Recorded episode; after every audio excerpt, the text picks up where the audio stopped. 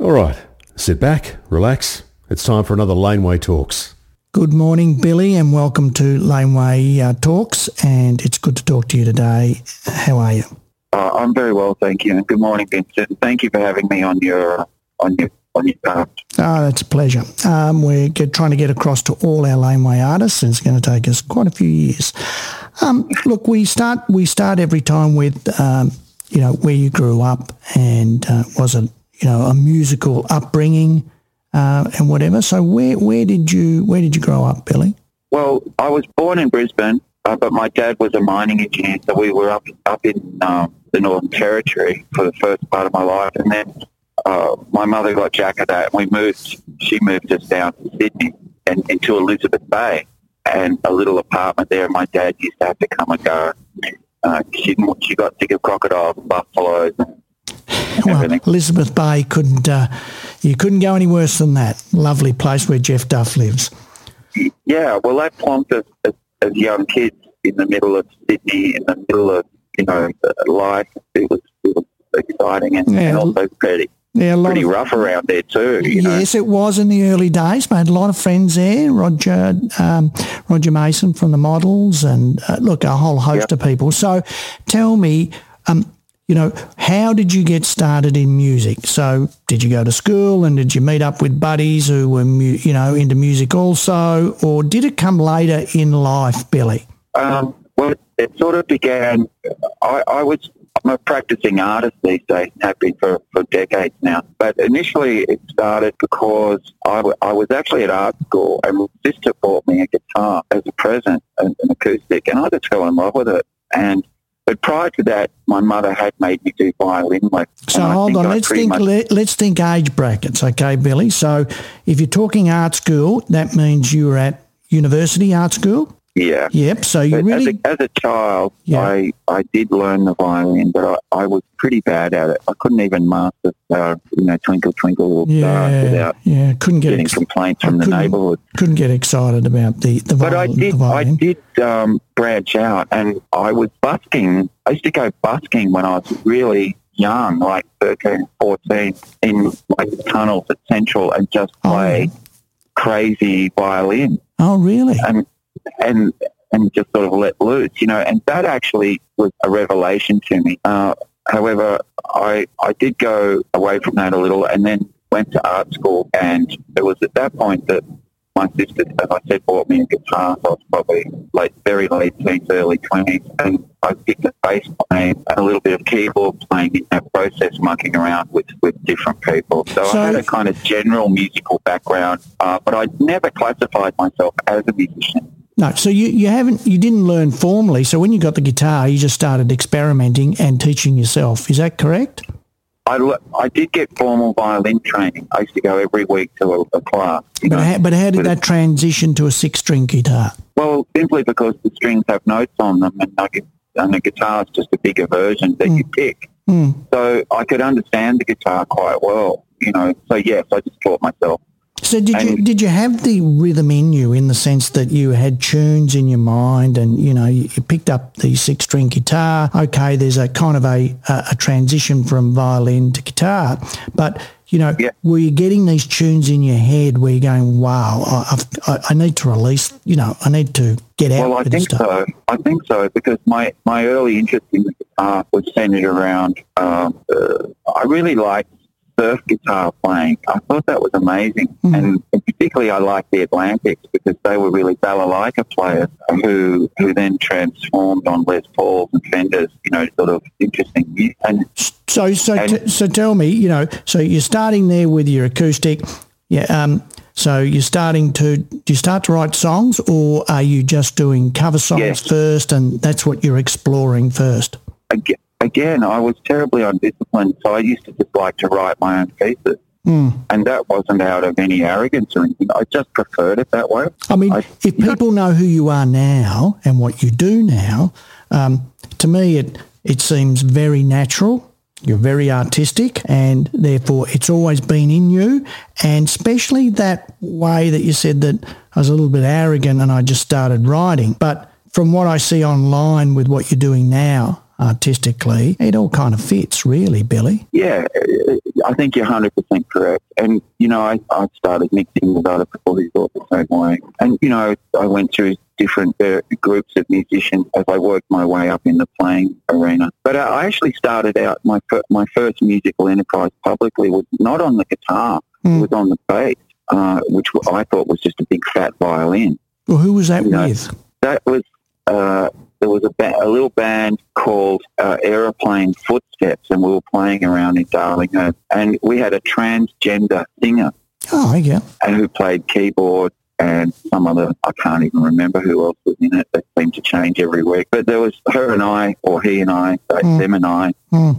started, you know, composing songs and playing them publicly. Yeah. Uh, and then I moved on. That sort of didn't go very far, but we did play around at clubs in the in, inner city. Uh, and then I started another group that I thought was fantastic uh, called Gangland. Yeah. Which was a bit of a pun because we weren't like that at all. Yeah. Uh, and eventually I met Dean Denham, who I who I formed the Sea Monsters with. But I, I'd already recorded um, the very first cassette on my own. Yeah. With through...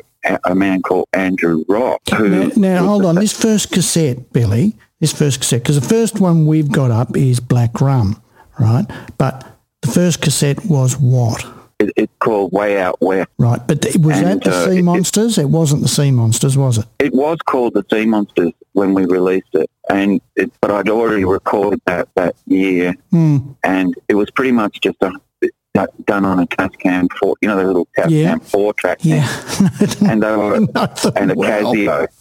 Oh, I hate those. So it's Casio music, but it's very peculiar. And we printed five hundred of them, yeah, and gave them away to people, yeah, uh, just you know to get things going. And that really created, uh, and that you can find online. It, it, it, you can hear it on some places on, on mm. that.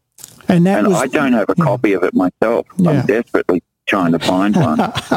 and, uh, well, you, you're with a lot of many other artists who go, I don't have those early recordings. But, you know, so therefore, you, there's an establishment of the Sea Monsters. Now, the Sea Monsters... So it starts with me in, in doing this stuff, and then that led to a friendship with Dean Denham, mm-hmm. who, who, who then we... started to meet and write together, and he could play guitar, bass and piano really well. Mm-hmm. And so for the first time I had a, a, an actual writing collaborator yeah.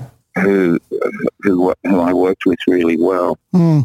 And that leads to a proper band. Yeah. And we had uh, Paul Hester had let um, uh, Deck Chairs Overboard, Deck Chairs Overboard yeah.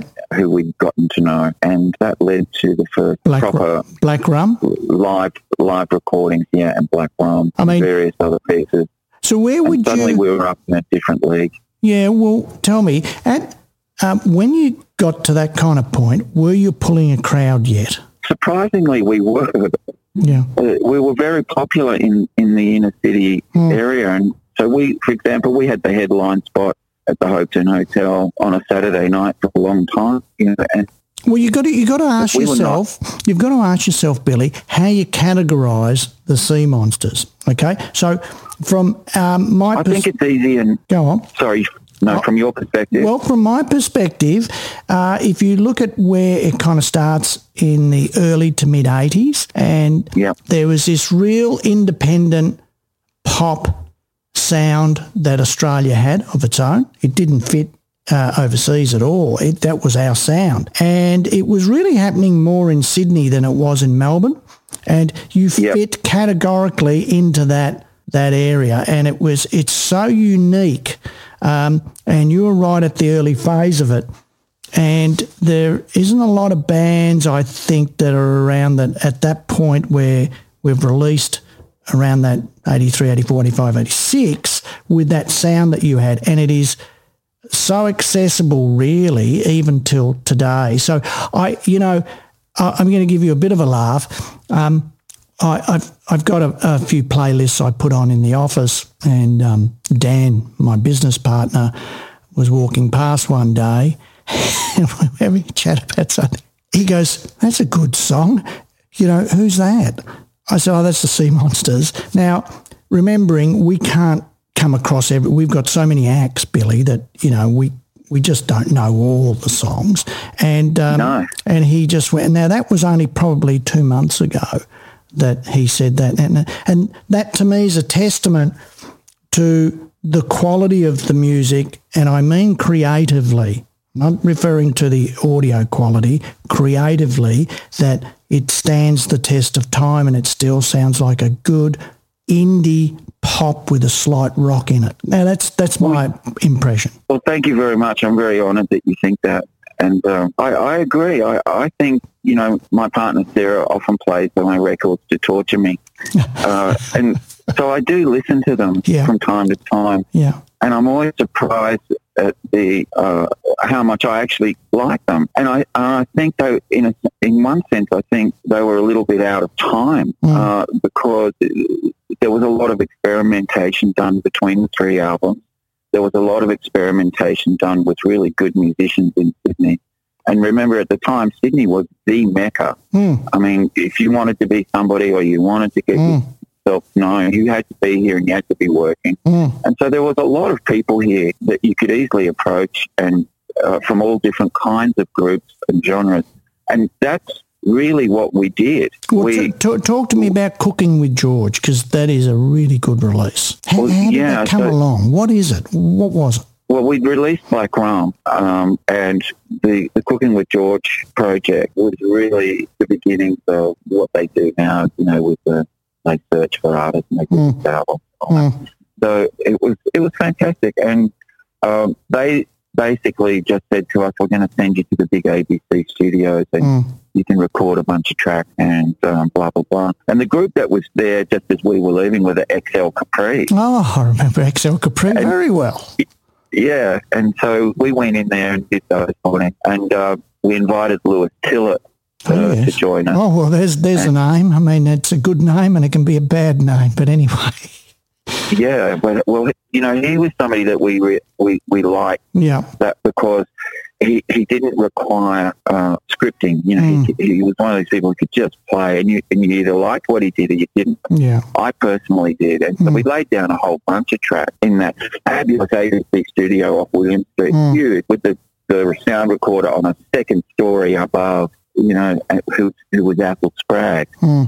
and. Um, He liked it so much, he kept bringing us back in, and we, we did a whole bunch of the recordings that you can hear. Oh, really? Uh, like Seven Cities of Dreaming uh, was done on its own with Lewis Tillett. Yeah. And that night, for example, is, is how is a good example of how there was just myself, a drummer who we didn't know, because we, we couldn't find Paul Hester, and Dean, myself, and Lewis Tillett. And yeah. I... I We we had one run-through where he listened to the song and he said, I've got it. And then he said, record. And we thumbed it out. This one. It's one of my favourite tracks. And it's the story of Australia at does, the time and that, a portrait of the seven cities. Does that roll um, into Winter Sun? Yeah. So and, Winter Sun, some of those tracks were recorded there. Was it, Would that yes. be correct? Yep. Yeah. And that, some of them ended up on the next album too. Whoa. So because we had a lot of material. Mm. But what I loved about it, and, and, and it, And essentially, that's what I really loved about the band when I thought we were at our very, very best. Mm. Is we, we were taking leap and we were doing fresh music all the time mm. and laying them down in recordings and kind of moving on and continuing to well, change. There's no doubt, there's no doubt between the beginning and the end of your recordings, there is definitely a change and experimentation going on, and that's super important. But I want to ask you something. With Winter Sun, there's a song called James Bond on there. Who wrote that song? What's it? What's it about? Uh, I I wrote it, and because I always loved Five, you know, I thought oh, that yeah. was really cool. Um, but uh, it, it's a strange song. Yeah. It's a kind of novel, but put that way. So some of the songs were really, uh, and I can come back to this issue later, and where I ended up in my art practice and mm. curated later. Mm. Uh, I was kind of really, somebody said to me one night, oh, your songs are like little paintings. That's and I a said, good analogy. Mean? That's a good analogy. I actually... They said, they said yeah. well, like you get in front of it and use poetry and melodic lines and then trending sound type in your, in your production. And I think that's exactly what we were doing, though we didn't know it. You know, so uh, I think, in a sense, that's what I meant when I said earlier, I think we were a bit out of time because that today, of course, is, is uh, clearly understood. stored. Hmm. Now, now, remember, in those days, you really had to be like the Sunny Boys to be popular. You had to have grown up together, either be related in family or mm. grown, gone through school together, never changed a single lineup, mm. got Lobby Lloyd to produce you and just do rock and roll. Now, come on, and, you're typecasting the music business. Come on, but, Billy. But that's really what it was like. I mean, it was, if you didn't... Well, I'd worked with all, I've worked with all those people. I've worked with I was all. A, I'm a fan, you know, so don't get me, I don't yeah. mean it in a negative. No, I no, just no. mean it, there was there was one way where you really produced your sound and you gave the audience what they wanted, and which was to go wild and have fun and wreck a pub and, mm. and so on. And uh, but the Sunny Boys were obviously better than that. Mm. But, and then there was all this, this other world of musicians who uh, were very difficult. And, for example, I really liked, there were obscure bands in Sydney, so many of them at that time. It, you could go out seven nights a week yeah. and see all these incredible artists. Oh, absolutely. Strange things. I mean, an, um, an, another song I want to ask you about, though, is City of Funk. Now, I love right. I love that song. What's What is it about? Well, do you even remember? yeah. Oh, yeah, of course. I mean, we made a video for that with yeah. Tony Elasis, the country yeah. singer. Absolutely. And again, you get an example where Tony was brought in to sing a funk song. Yeah. It, she was so confused by it, but in the end, she loved it and she got it, you know. And I said, what we need is Tammy Wynette on the top of it, you know, to to make it more interesting. Mm. She she did that. But City of Funk was really then about, well, you know, the crisis in politics that hasn't really changed a lot. Has um, and now, now let, let's stop right there. You, you are one hundred percent on the on on the ball. I mean, nothing has changed, has it? Everything no. we spoke about back then, and everything we spoke about ten years earlier than that, yep. nothing has changed. I hate politics. We never bring it up on our Facebook page or post because it just brings across crazy people. It is just yeah. nothing changes. We're fighting for the same thing we were fighting back for back then, you know.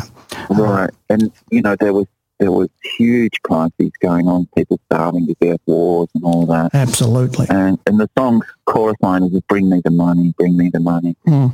You know, blah, blah, blah. And in a, in a sense, it sounds quite churlish today. But at the time, there wasn't, and aside from Midnight Oil and their things, there was, wasn't a lot of music deeply criticising the media and, you know, things going on in the world, um, per se. Not in well, you know, Billy, I had someone just in the last forty-eight hours, you know, present a new song for release and whatever, and said, look, he goes, oh, I've, I've called it woke off. He said, but I feel it could be a little bit too Uh, controversial. I said, not at all. I said, we live in a democracy. I said, if you want to call it woke off, call it woke off. I mean, you know, you, you, you've got to come up against the media. We do have to have both sides at all times, uh, contesting each yeah. other. It's it's what it's all yeah. about. And I said, no. Um, and I, I see with a lot of your songs, I mean, you know, I just love some of those titles you've got. I mean, you're going to laugh, The Seahorses by the Sea Monsters. I mean, yeah. it's great. It's just fantastic. Um, you know, and we go from Winter Sun and we move to um, and the Fuzz Dice Cult, which is a crazy name for an album. Well, well yeah. what? Where did that come from? And the Fuzz Dice Cult. I mean, it's great. Well, I love it when I, you know, see it. Yeah, by this stage we've grown up. You know, we're playing, uh, we've done... touring, you know, we've learned about surviving in the pubs, mm. you know, and how to support a band like the Hoodoo Gurus mm. or, or anybody else. And we supported just about every big band.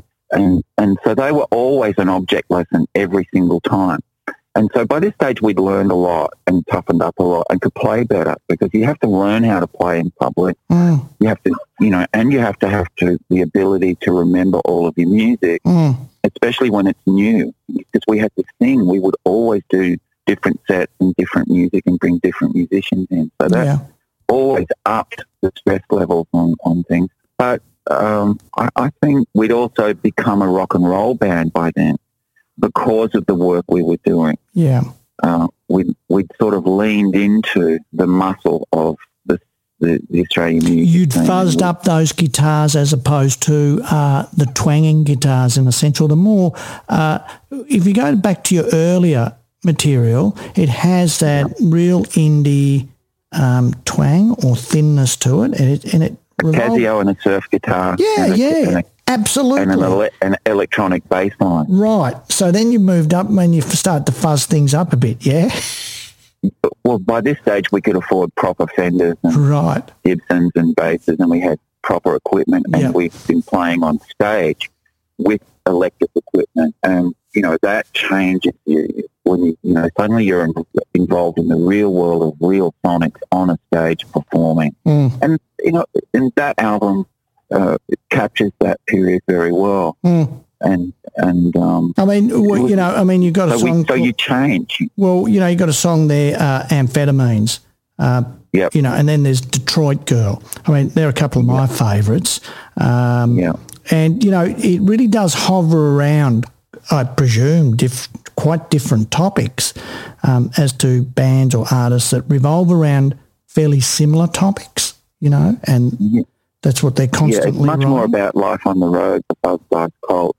And we used to have a, a little, uh, I had a lucky omen, one of those things you put over your rear view mirror, the fuzzy dice. Oh, yeah. We, we used to keep that in the, in the car.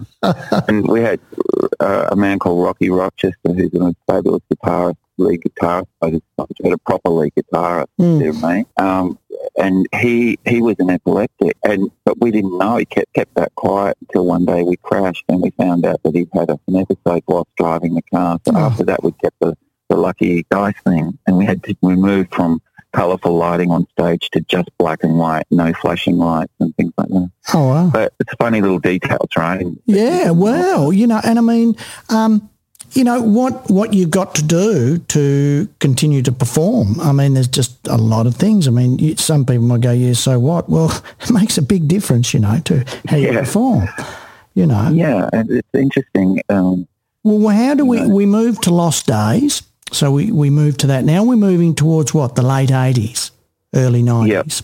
Yep. So yep. what's happening by that stage? So how, um, the Sea Monsters have again have had lineup changes. I, I in, in a, everything went full circle for me.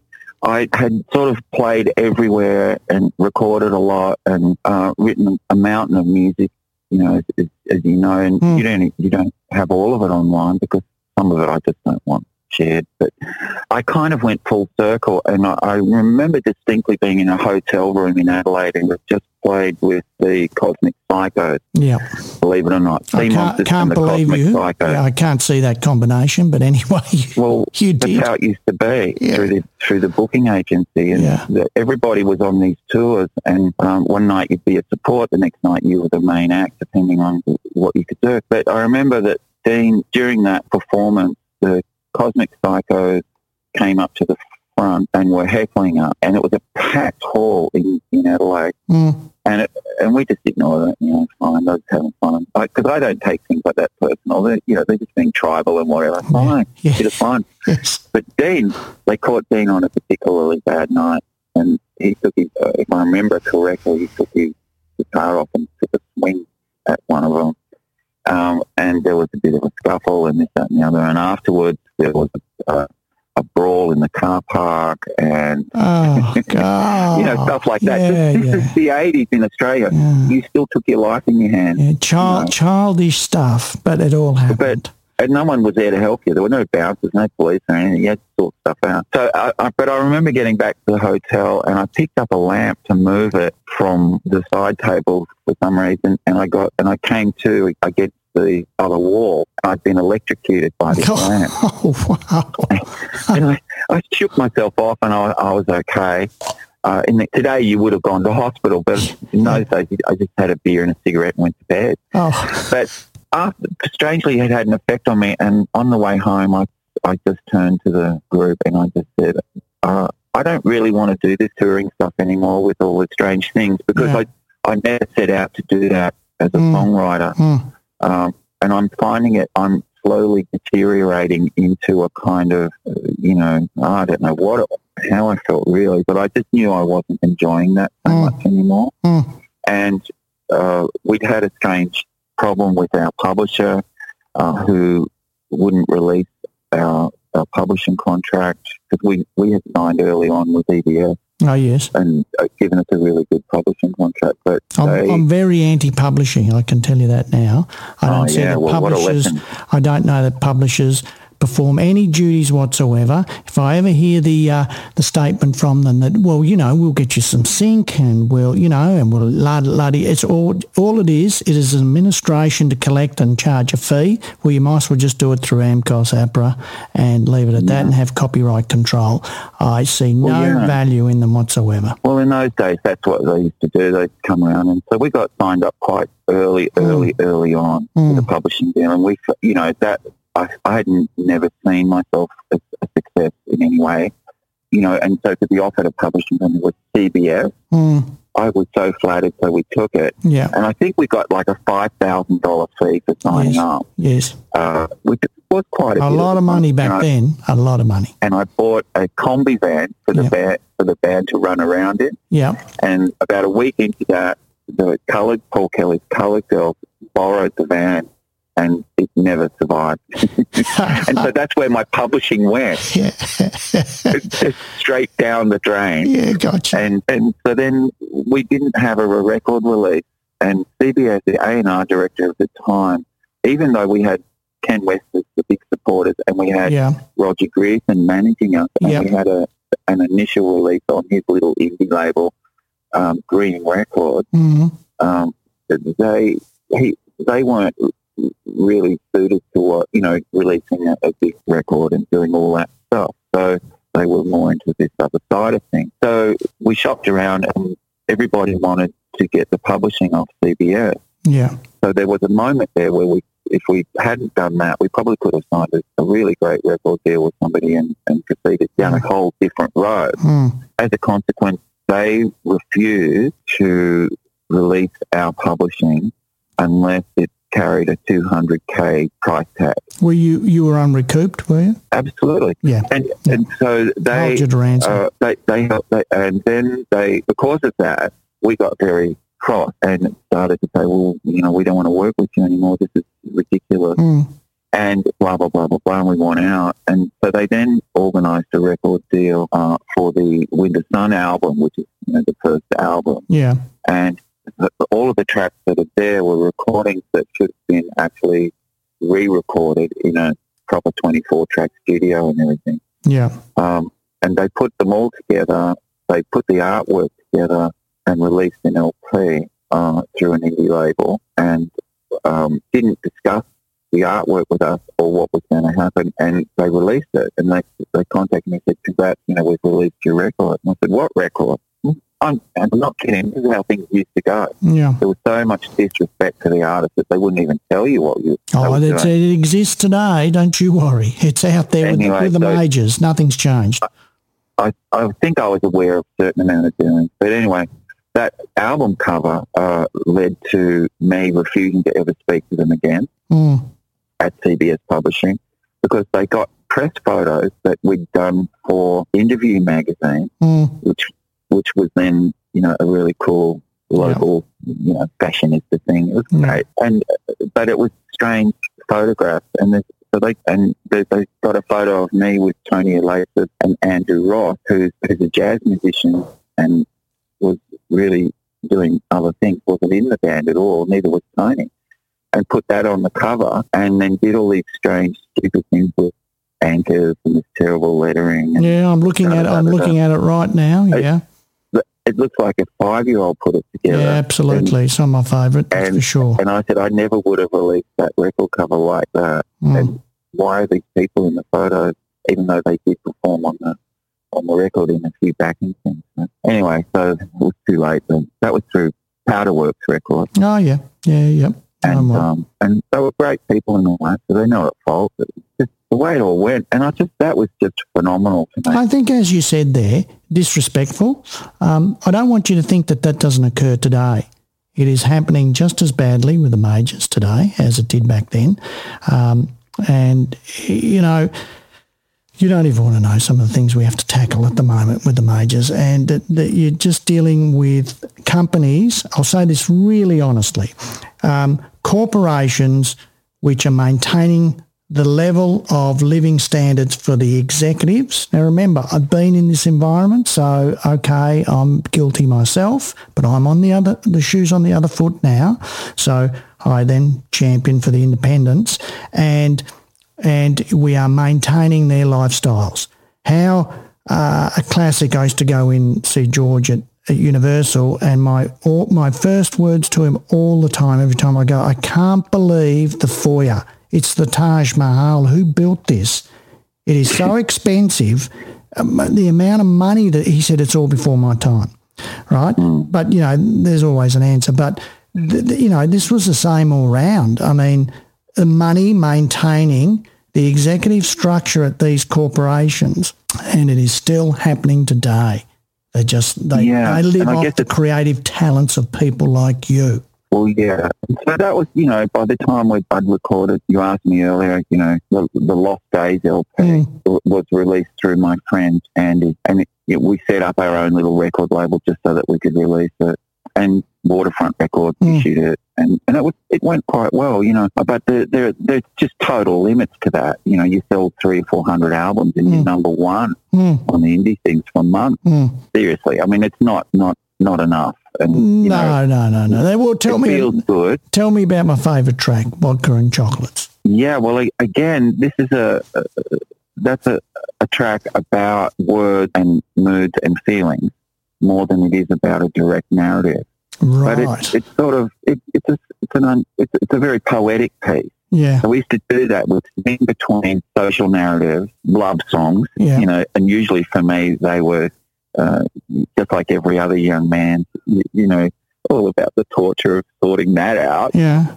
But uh, but though, but then we do this other material that had a kind of uh, we'd allow the words to build a certain storyline, and uh, you know, it has a kind of Mexican feel. Were you a musician that wrote lyrics prior to writing the music, or did you write the music and then the lyrics? Um, well, you know, you always hear the same answers, don't you? Um, I, I, I well, think... I don't know. I was going to hear your answer. Yeah, well, it's either one or the other, right?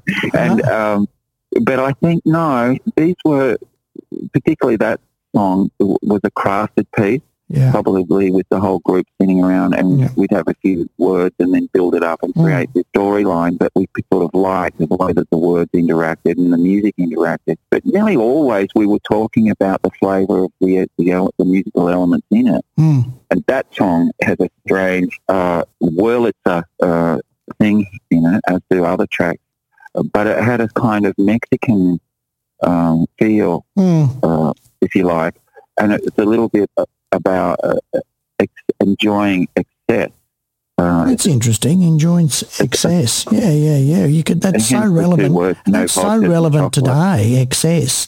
I talk about but this. But it was also, yeah. Yeah, I talk about it all the time. Ironic. Now. That's, it's really, it's relevant in today's society, excess. What we have yeah. is we have the rich and we have the poor. And, you know, yeah. I cracker, we had a big discussion yesterday, Billy, in the office about this new vaping ban that's going to happen.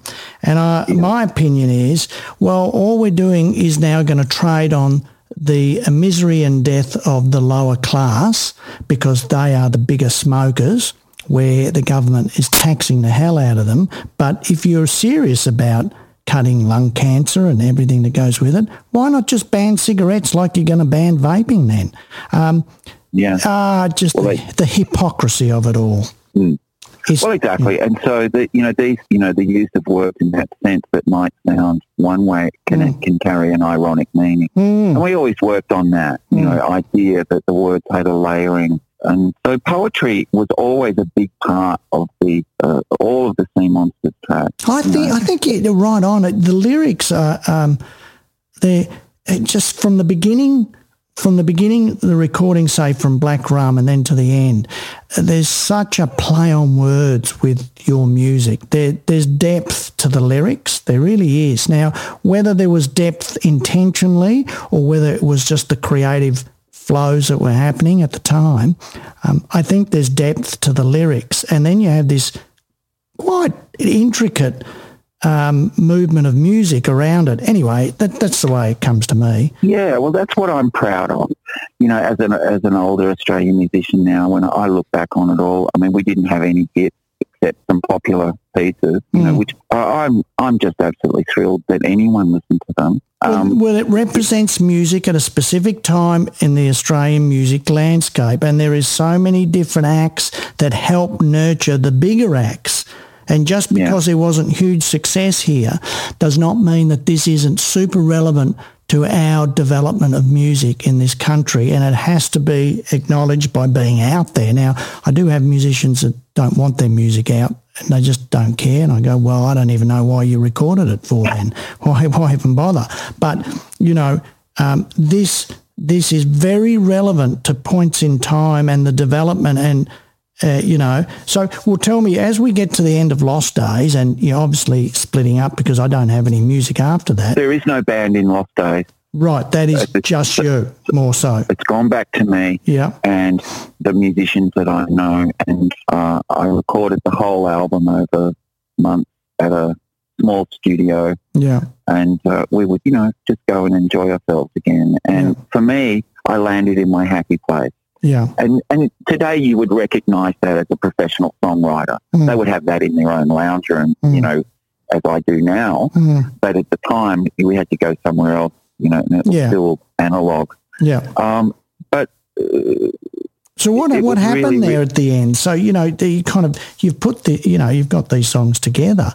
Um, was that the end of playing live, and then and it's the next no. stage in your career? And you're looking- no, we toured that around for a while. Yeah. And by this stage, you know, we're we're considered veterans. Mm. You know, of the you know, we're only three albums in, and we're veterans yeah. of the scene. You yeah. know, so. I don't know. And so we were we were doing live versions of it, and um, with with a new, a new set of people, and mm. that was fine. And but as I said earlier, I'd already kind of grown out of that role.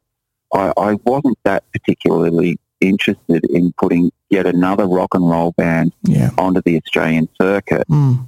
Uh, and the, you didn't really have options then. You either did that, or you just didn't do anything. Yeah. And it was very difficult, whereas now the, you, there's a plethora of options for songwriters and performers. Absolutely, and, there and, is. You, you know, but then you had no choice.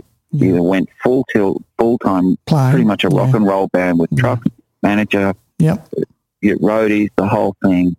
And so we did it for a while, and then I, I just felt that I'd performed the album, yeah. you know, and we did, uh, and it was fine. I liked that.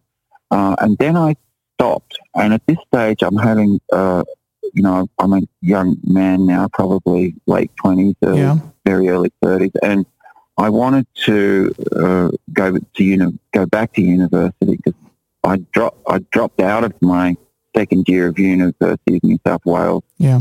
degree to take the Sea Monsters proper on the road. Yeah, and so I, I just part of me wanted to go back, and I did, and so I then went on and did. A, a new undergraduate degree at Sydney University, and then an, then a in arts again, that, in, in in visual arts, yeah. and then a master's degree, and then a PhD in Australian art so, in theory. Yeah, and that led me into the world of curating shows and doing other things, and all of my band experiences really paid off at that point because I knew how to handle a group of people. Yeah, I knew how to keep them organised. You know, blah blah blah blah blah.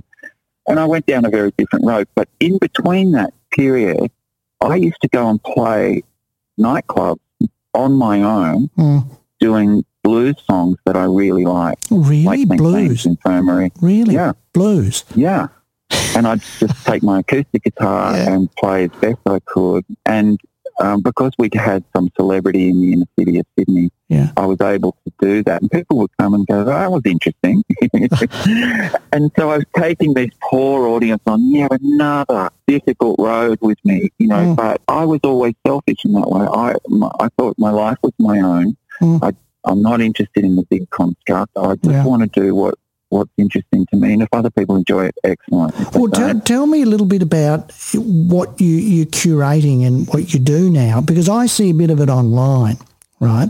So yeah. What does that entail? What What are you doing? Are you putting art around music or space around space, or what is it? Yeah, it, it, well, you know, any any sort of artist or curator today will tell you they're not really one thing, hmm. and they're much more like the person you meet in the beginning of the Sea Monsters. Yeah, where it's a kind of uh, you know, to organise a curation today, it has to be socially responsible. Yeah. You have to have all kinds of media involved, otherwise it's considered boring. Yeah. Uh, and blah, blah, blah, blah, blah. So it's it's kind of, you have to be a master of everything mm. and then still manage to bring stories together. But I, I um, uh, when I finished my degree, my PhD, I, my first job was working for the National Association of the Visual Arts, because remember, by this stage I'm an old guy, yeah, and I've got a battery as, of as degrees am, behind yeah. me. Yeah, right. I'm I'm already old. Yeah, and uh, so I worked for the National Association for the Visual Arts, and and um, managed to get myself fired from that job for being disagreeable. You're right. Uh, uh, ah. Because I could not, I couldn't cope with. So you're a little bit of an anta- antagonist, are you? Well, uh, my friend calls me a contrarian. Oh. But I know I did. I didn't think they were servicing their clients well. You yeah. know, and yeah. I told my boss that, and the next minute I'm out. Yeah. But anyway, that took me down a different road, and, and I thought, what do I want to do? So I, I applied to uh, what was then Arts New South Wales for a funding grant mm. to create uh, spaces for uh, the Emerging Artist Network mm-hmm. in, in Sydney. Now, at that time, uh, this is around two thousand, yeah. for every single independent art gallery in Sydney run yeah. by, you know, competent professional young artists and yeah. that and the other, uh, there were twenty-five in Melbourne. So the ratio was so out, and yet everybody wanted to come here and do stuff. Yeah. So I set up, I created um, Mock Project, uh, which was a, a pretty big success. Mm. Uh, uh, and then I had a shift and moved to Marrickville, which we'd identified as having the largest number of artists and musicians living in, as, as a quadrant of Sydney. And we opened oh, yeah. up S and O Project. Yeah. And just this, just today, an, an article appeared in Germany about that project. Oh, wow. And its significance fantastic. To Australian art. Oh, fantastic. Because it was very, very significant. Yeah. And what we did was got the money from the government, and we presented a beautiful space, and the artists who were showing there uh, untypically did not have to do any work. We we presented the whole show, showed it for them, yeah. even sold works. And, yeah. and so the artists, these young artists would go away with a professional show under their belt and often proceed really well. So I started applying all of the things that had bothered me about the music industry yeah. to the visual art industry. And since then, we've done dozens of projects here and abroad. The most recent one was in Kiev, where oh, we built really? a group that, called the Kiev Non-Objective Group. Wow. And they went on to become, using exactly the same thing, at very, in fact, we used no money whatsoever. Did you go over there, Billy? Yeah, I'd been coming wow. and going from Kiev for some wow. time. Wow. And um, because my family are Czech, ah. so Eastern yeah. Europe's not that yep. unusual to me. Right. Yeah, anyway. Well, so you know, well, I'll tell you what I find too with some of the things you put up online when I see it. Um, I look at it and I go, what the hell? And it just begs questions. I just look at it and I'm mesmerised because it's so different. You kind of go, what? What, what is this? And it just begs questions. You know, right. I, that, that that's how... I kind of, what did he put that there for? It begs a question. Why? What? You know, and well, it, so interesting. Oh, well, thank you for that. It also gets me in quite a bit of trouble, but, right. you know, with people. But that's fine. It's Facebook, you know, and Facebook's really boring in a lot of yeah, ways, you yeah, know. So, so yes, a few days ago I put a post up about D-handles, mm. those little pulls that are on covers that people think are from the seventies. Mm. But but actually, they're a design icon that goes back in time, that's been endlessly copied and replicated, and dates back to people like Roy Cabusier or, um, you know, the Bauhaus and all of this sort of thing, and was originally a masterpiece of design oh. that we now think of as some something you'd find on a terrible old worn-out cupboard from the seventies. Yeah. So I'm, I'm always surprised by the origins of things, and I get yeah. interested in that. And so that's part of the charm of things. And so will there, I, I, will there be any more? Will there be any more music from Billy? Yeah, in the, in this whole process, I've still made music, and I've worked quite a lot. With the program that we set up in Marrickville, for example, mm-hmm. we did a pioneering sound art program there. Mm-hmm. And every exhibition that we did, mm-hmm. we we invited the sound artists from Australia or abroad to yeah. send us a file. And we had a set of headphones that just jacked into the wall. Yeah. The visitors would come in and put the headphones on and they'd listen to this sound feed. And really it was one of the first proper sound sound art uh, programs mm. in Australia. And today that's normal. You know, it's, it's only, you know, twenty years back it was considered weird. But uh, so I've always maintained that, and I've done some art pieces and various other things. And I do, I have... I still got my original Fender Standard American Strat at home that I bought from a hock shop in Newtown all those years ago, um, and other instruments. Did you have a semi, Did you have a um, an acoust, a semi-acoustic body? Um, I thought, yeah, I got yeah. a beautiful John Denver yeah. Ovation. Yeah, yeah, I thought so. Uh, which is a fabulous instrument. Mm, and, Ovation, uh, very nice. By, well, you get the sound of a Martin from mm. it. That was the purpose of it. So it's a design piece mm. that I particularly like. So, that, you know, as I grew older, I started to become more interested in, in, in that range. So there will be some releases from Billy, or never will we have any more releases from Billy? I'm building up to it. The, the guy, various people in the band are always asking me to put the group back on the road and go and do some touring. I, I can never get excited about that, I'm going to tell you honestly. That's always a hard thing. I mean, I play in three different uh, acts myself, but from all around the world, uh, you know, because you can these days, because, you know, there's no borders anymore.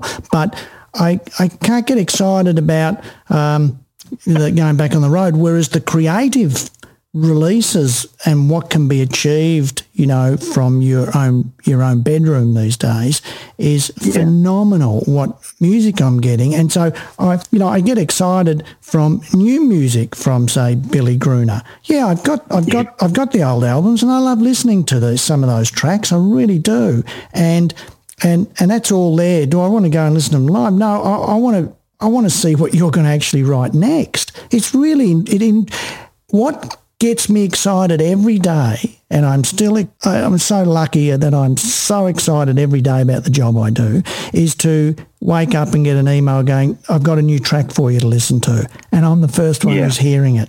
And, you know, say from someone like yourself, where the last piece we put out was Lost Days.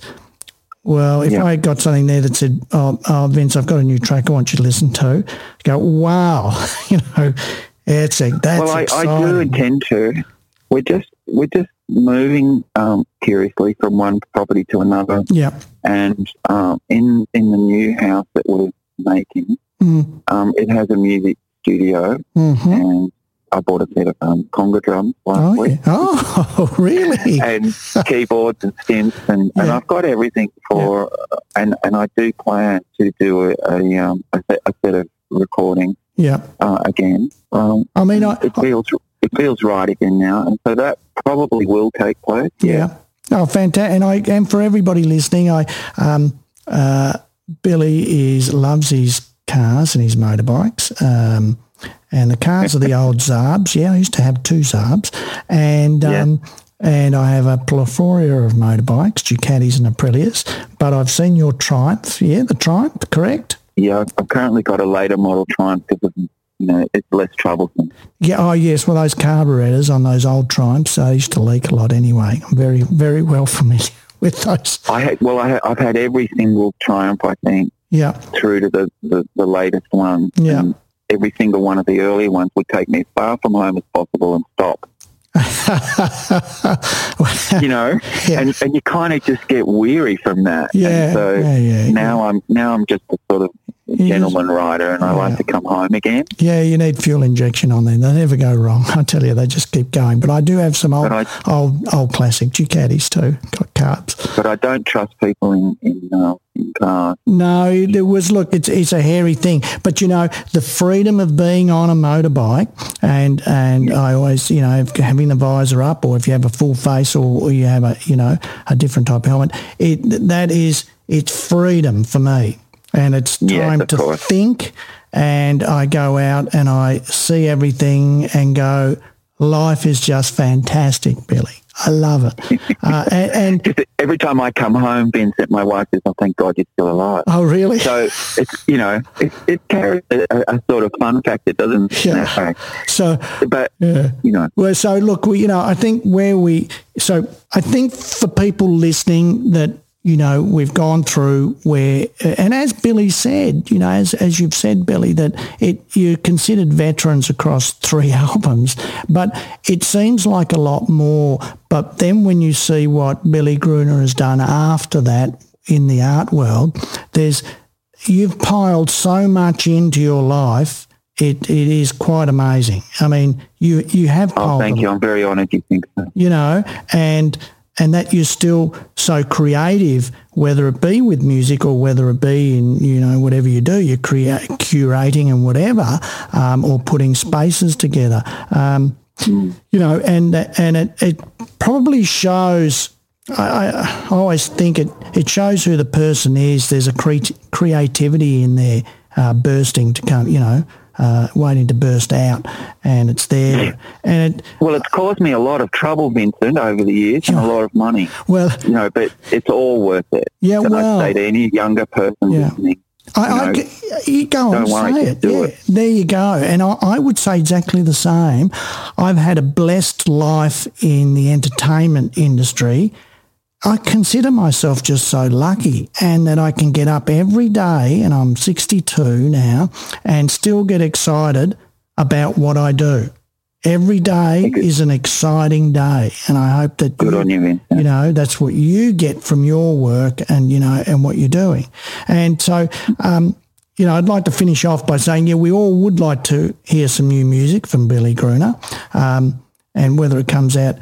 Well, I suppose your your name is the Sea Monsters in a sense, but um, yeah, you know, and, and and to see where where you've grown to with everything that's happened in between, and what that music would sound like.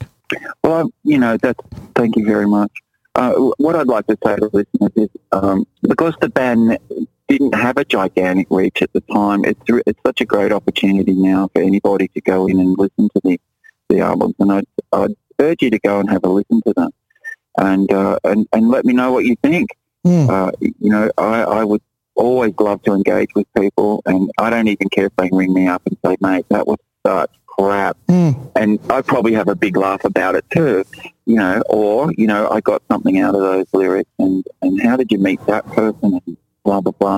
And I think that the real um, value of those albums is not so much in what I did with them or whatever.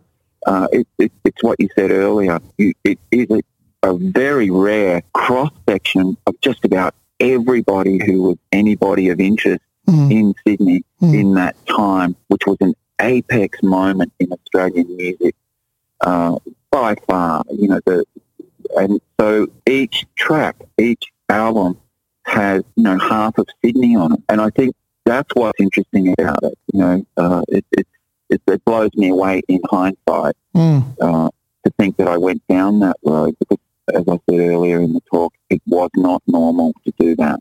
Well, the, the only anomaly in the whole discussion is you going out and doing some nights playing blues. That's the only anomaly, okay? Well, in a way, I mean, the it, it was, you know, who doesn't love the blues? Wow, yeah, yeah, I mean, you know. You know, and yeah. so behind all of these things are huge drivers like that, you know. Mm. You ask any musician, who do they really like? And they'll, you know, someone will tell you it's Janis Joplin, somebody else will say Led Belly, mm. and you listen to the music they play, it's nothing like that. Mm. So that I don't think it's an anomaly. If, that, if you think I, of the I, word, I just, well, if you think of the word rhythm and blues, it yeah. goes across so such a wide berth of music. To use the word, well, I'm tagging that as rhythm and blues. It's yeah. it's a wide tag, and um, and it's developed so many styles of music. There is no doubt about it. But um, yeah. well, anyway, we it's been great talking to you, and uh, yeah. oh, we did just get to about an hour too. And um, we would love to hear some new music from you if you ever decide to put anything out. Um, and it would be great to you know just listen to some Sea Monsters of, of back in the day, and then as some new music, and I'd just love to see those differences. It'd be really interesting. I, thank you. Thank you very much. And if you're going to tag a piece for this, I think you should tag uh, Sydney Wind, uh, which was written at the most low point of my my life. So my which which song? Which song? Died. Sydney Wind. Sydney Wind. Where's that on? Which which that's album? On the Winter Sun album, I think. Uh, Sydney Wind. Yep, got it. Yep.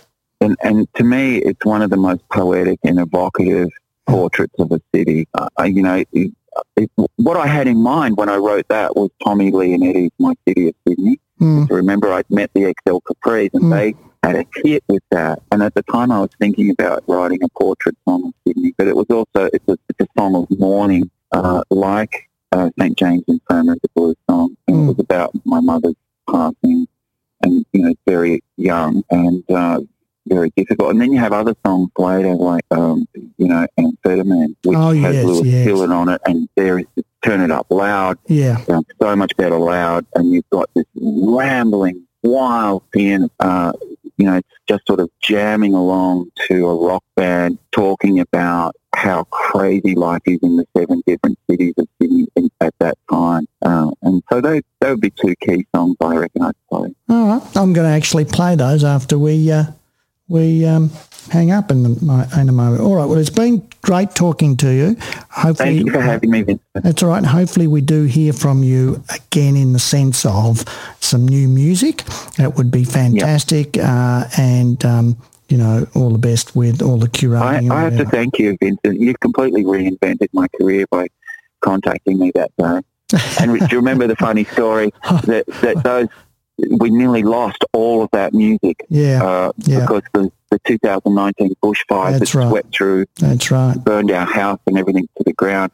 And I'd run in fifteen minutes beforehand to get the, the master recordings and everything that were in this huge box into the back of my car, and we drove off. They came within minutes. Yeah, that is fantastic. Now, I remember talking to you the very first time. I was um, I was in Sydney, visiting Sydney, and at Harbourside, and Mark from Ganga Jang had said, come down, we're doing a... a free show down at Harbourside, and yep. in between meetings I said, yeah, okay, so I'm in between there, so Ganga Jang are playing and I'm talking to you on the phone, and I remember that very clearly, and um, and that's that's where the whole process started from. It was many years ago now, but yes, it's been yep. a pleasure working with you. All right. But people are contacting me from all over the world, you know, did I, you know that? No, that is fan- I, I love hearing that. That is fantastic. Fantastic. I wish I'd known about your band. I really like what you're doing. Are these new records? And I'm going, no, they're thirty plus years old. Yeah, and they're, yeah. they're always stunned, you know, yeah. by that. They think they're fairly new recordings. Yeah. And then there's that, that ridiculous American band who calls themselves that as well. So there's an American group who call themselves the Sea Monsters. Absolutely. Actually, you're right, because it comes up here when you do a search. It comes yeah. up with, yes, Sea Monsters. And I yep. beg C B S to get off their arse and sue them and, and yeah. get them to change their name, but well, they never did. You can't do that. Yeah, yeah just that's, anyway. That's never going to happen. But anyway. Well, that might have got me in another combi, you know. Yeah. But anyway, that never happened. All right. Vincent, we better go. Thank you for your time, and I'm I'm very honoured. Thank you. And let's hope we hear from some new new, new music from Billy Gruner. I'm going to work on that. Thanks, Billy. Talk soon. Well, there you have it. Another Laneway Talks. If you enjoyed that, just search Laneway Talks for more great conversations. G'day, folks. Mark Allen here and... the Ox, David Schwartz. Uh, and we've started a brand new podcast called... A Couple of Blokes, A Couple of Beers, and we're just chewing the fat. Couple of Blokes, Couple of Beers with Ox and Marco. I'm thinking about whitening my teeth just so when I smile... There's a new episode every Wednesday. Have you got a weight issue? Of course I do. It's a stupid loaded question. A Couple of Blokes, Couple of Beers with David Schwartz and Mark Allen. I'm eating the kids' Maltese. You're eating their of... Christmas present. I am a piece of garbage. Listen wherever you get your podcasts.